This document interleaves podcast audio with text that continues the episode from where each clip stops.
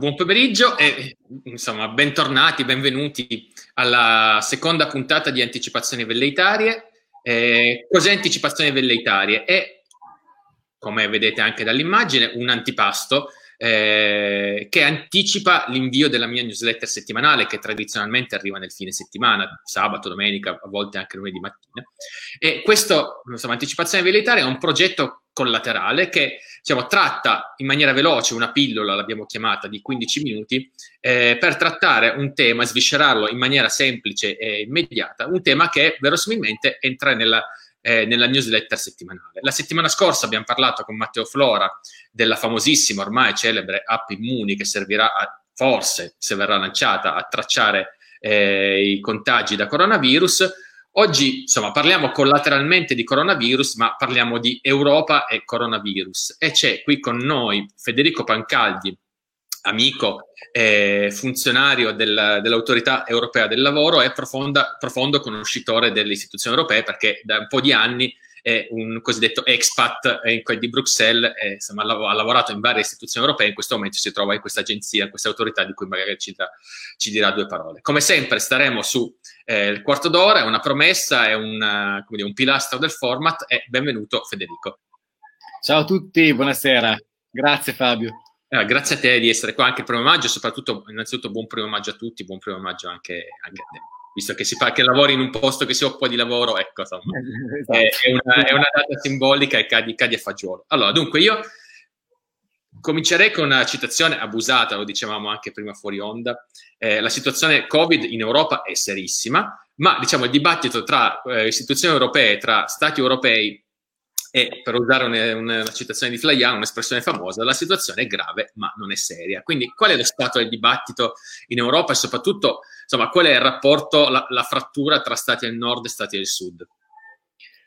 Allora, eh, intanto in realtà mi sa che Flaiano stavolta non so se si applica pienamente, perché la cosa è seria, nel senso che sono, che questa crisi colpisce tutti i nodi irrisolti della, dell'Eurozona fondamentalmente dell'Unione Europea a più, più larga parte. Eh, la frattura è abbastanza semplice. Il, il, il, virus ha colpito più o meno tutti e quindi si può parlare magari di crisi simmetrica dal punto di vista della malattia, ma non si può parlare di crisi simmetrica dal punto di vista invece dell'impatto che, avrà questo, che ha e che avrà questo, questo virus sull'economia e sulle società europee alcuni stati sono stati colpiti in maniera molto più tangenziale, più, più limitata di altri e, e, questo si abbatte anche e questo avrà un impatto molto più forte sulle, sulle diverse economie. Quindi la frattura è eh, tra nord e sud sia nel, nell'impatto sia poi nella, nella filosofia di prendere, di, di, di rispondere a questo impatto. Eh, per dirla molto, molto semplicemente, eh, c'è la volontà da parte degli stati del nord di aiutare gli stati de- del sud che sono stati più colpiti. Il problema è come farlo e qui casca l'asino. Ehm, il grande problema, diciamo, per, per metterla in, in parole, sono sovvenzioni, cioè dare eh, soldi a fondo perduto agli stati che in questo momento ne hanno bisogno o da, dargli dei prestiti. E questo chiaramente, come tutti sapete, ha una, una certa ha implicazioni molto forti. Allora, per chiarire, anche visto che insomma, si è parlato di stati del nord, stati del sud, eh, diciamo, usiamo un termine calcistico, gli schieramenti, no? quindi stati del sud, Francia, Spagna, Italia, Portogallo, Grecia, eh, da un lato, e quelli che vengono chiamati le cosiddette cicale. No? Diciamo, eh, eh sì. Di, di... Ah, per completare le, le eh, no, del nord, quelli che in, eh, nel gergo un po' più, più tecnico di, di, addetti ai lavori vengono chiamati frugal four, no? quindi eh, Olanda, Germania, Finlandia, Belgio. No, il Belgio. Allora, qui ci sono alcuni, alcuni diciamo, giocatori che sono in, in movimento. Austria, sì, Austria. La vera, la vera novità è che il fronte delle chiamiamole cicale è più largo e conta soprattutto una, una, un attore decisivo, se vuole, che la Francia. La Francia non è mai stata, è sempre stata una, ha sempre avuto un'economia abbastanza vulnerabile perché ha un forte debito pubblico e quindi anche soggetto a speculazioni, però politicamente molto attaccata alla Germania, questo tandem è tuttora l'asse portante dell'Unione Europea a livello politico. Il fatto che la, che la Francia abbia avuto un impatto sanitario e quindi anche poi anche economico molto, molto rilevante la rende più vulnerabile e quindi questa volta la, la vede a, molto più vicina alle posizioni dell'Italia e questo è, è, un grande cambiamento rispetto, se vi ricordate, le risatine di Sarkozy e Merkel nei cospetti di Berlusconi. Eh, stavolta Sarkozy sarebbe più dalla parte di Berlusconi che dalla parte di Merkel, per, eh, per capirci. E questo rende il, il, fronte molto più unito di quanto era prima. Il fronte del nord vede per esempio il Belgio in realtà è una situazione a metà strada perché il Belgio è comunque una, è stato colpito abbastanza forte, ha internamente delle spaccature che vedono la, la parte socialista che ha il governo più dalla parte d'Italia, mentre la parte liberale, anche, anch'essa al governo, più dalla parte dell'Olanda e della Germania. Quindi il Belgio è sempre un po' là in mezzo. Alcuni stati sono, tipo il Lussemburgo, sono eh, sorprendentemente più dalla parte dell'Italia, almeno finora, però ognuno ha i suoi motivi, quindi è un po' difficile fare una distinzione. Allora, io adesso Federico ti chiederei di aiutarci, proprio come un navigatore, eh, nel districarci tra tutte queste sigle, espressioni che noi sentiamo pronunciare tutti i giorni o leggiamo. Poi ci teniamo per ultimo, insomma, il grande oggetto dei complottisti, eh, soprattutto di casa nostra, il MES. Eh, ma insomma, leggiamo di eh, recovery bond, recovery fund, eurobond, eh, fondo Sure, fondo Bay. Allora, aiutaci un po' a capire qual, co, co, a cosa si sta pensando e quali realisticamente potrebbero essere eh, le, le, soluzioni che, che, sì, che, l'Eurogruppo e poi il Consiglio europeo porterà, porterà a casa. Allora, cominciamo da, da quello che già esiste. Quello che già esiste, che è stato messo un po' sotto traccia perché magari è più facile capirlo per chi per gli addetti ai lavori, però l'Unione Europea fino ad ora ha rinunciato a una serie di grandi mantra, di grandi tabù, come gli aiuti di Stato, un rilassamento molto forte delle, delle regole sugli aiuti di Stato, quindi che permettono a un maggiore numero di, di, di, imprese di essere salvate dallo Stato, cosa che non era per niente scontata qualche tempo fa. E I fondi europei, i fondi europei hanno una serie di condizionalità, mh, devono essere cofinanziati dalle regioni, cofinanziati dai stati nazionali, tutto questo è stato azzerato, eh, quindi i fondi europei che sono ancora disponibili sul, eh, fino alla fine di questo anno ven- verranno dati fondamentalmente senza, senza alcuna regola e, e, soprattutto ovviamente la, la regola del 3% del, del, de, de, del deficit è stata diciamo, sospesa per il momento, congelata, alcuni sperano per sempre. E, e questi sono i primi tre cose che già c'erano e che sono, che sono stati potenziati. Poi abbiamo interventi della Banca Europea degli Investimenti, qui sono, si parli di, se non sbaglio, 300 miliardi, che sono comunque sono grosse, un pacchetto ovviamente per tutta l'Europa, quando si parla di 300 miliardi non è solo per l'Italia o per la Spagna, è per tutti, quindi da dividere in parti diverse. Questo fondo SURE, che è, è stato proposto dalla Commissione ed è ancora in negoziazione, vede 100 miliardi per tutti, mm, per tutti, dovrebbe andare fondamentalmente a sostenere le, le casse integrazioni di, di, tutti gli stati, quindi rimpingua le casse eh, che, che, lo Stato svuota dando via la cassa integrazione. Il vero punto, punto forte, appunto, sono quello che dici tu, sono, i, sono gli interventi, della, eh, sono gli interventi del, del, del MES.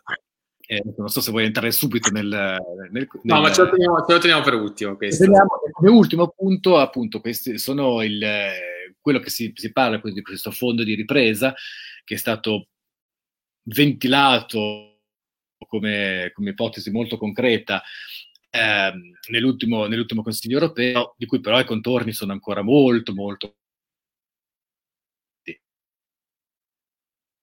E, questo può essere finanziato con garanzie, eh, garanzie ancorate al bilancio europeo mh? Hm?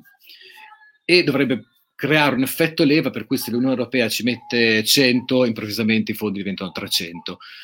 Eh, quindi per un euro che ci mette la Commissione europea, tre, altri, altri due vengono da, da, investitori privati che, sentendosi garantiti dalle, dalle, dalla, dalla, garanzia del pubblico, si, si inseriscono per, per finanziare. Mm, il vero punto qua è appunto dove stanno le garanzie, quindi veramente dei, dei dettagli tecnici, soprattutto raccolti fondi come li diamo? Li diamo con prestiti o li diamo come sovvenzioni? Eh, i, i, stati del sud, come avete capito, vogliono sovvenzioni, quindi i soldi che vengono spesi non, non verranno mai più ridati indietro. Gli stati del nord dicono, eh no, però in realtà rivorremmo indietro quei soldi che abbiamo messo.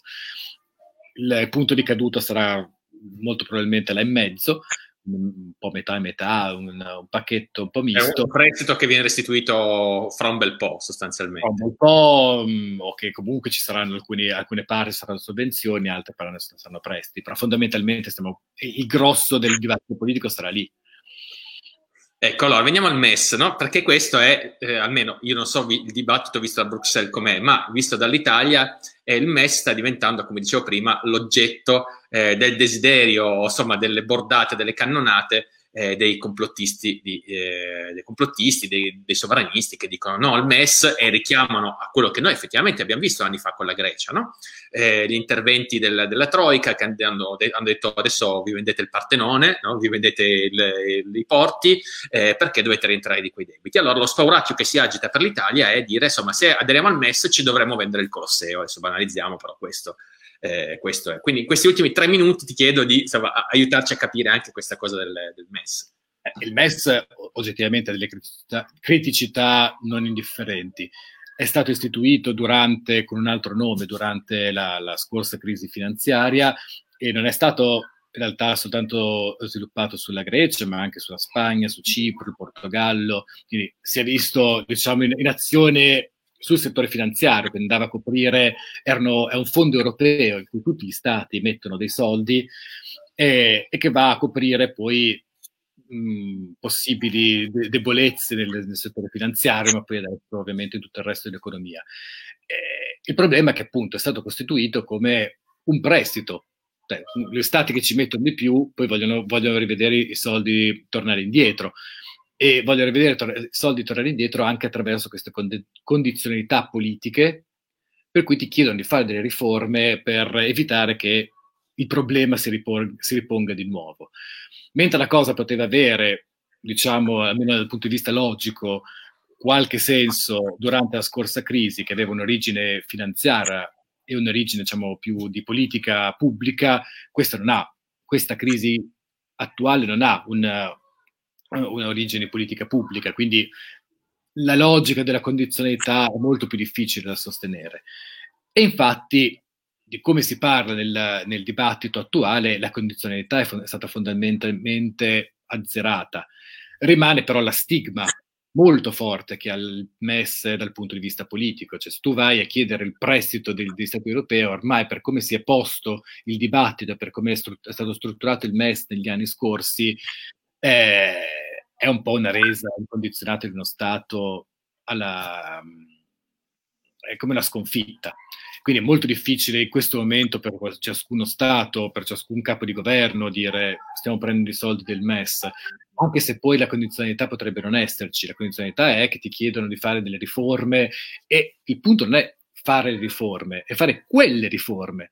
Uh-huh. Perché se le riforme fossero, eh, mh, però devi rafforzare il tuo sistema sanitario, devi farle in maniera, diciamo, oculata, eh, puntando all'efficienza, ma anche puntando comunque a, a, una copertura molto più ampia, perché hai visto che in caso di stress ti salta il, il sistema sanitario, uno dice, vabbè, boh, me la collo, va bene, mi date i soldi e potenzio il mio sistema sanitario. Il problema è che le riforme che sono state eh, suggerite caldamente nei scorsi anni hanno proposto e qui, e qui sta il punto politico. Ok, bene Federico, allora siamo alla fine, insomma io ti ringrazio perché ci hai aiutato sicuramente anche in vista del, dell'Eurogruppo che ci sarà la prossima settimana, corretto? Eh, dove probabilmente qualcosa sul piatto a questo punto verrà messo perché non è che si può eh, procrastinare ulteriormente. Insomma, la, la crisi. No, la Commissione si è impegnata a proporre qualcosa di concreto nella prossima settimana, quindi vediamo. I colleghi stanno lavorando. Ecco, poi magari nei prossimi, nelle prossime settimane, una volta che si sarà chiarito il quadro, che magari auspicabilmente saremo usciti un po' di più da questa emergenza, magari ci riserviamo di fare il punto di nuovo con te per capire come stanno. Molto volentieri.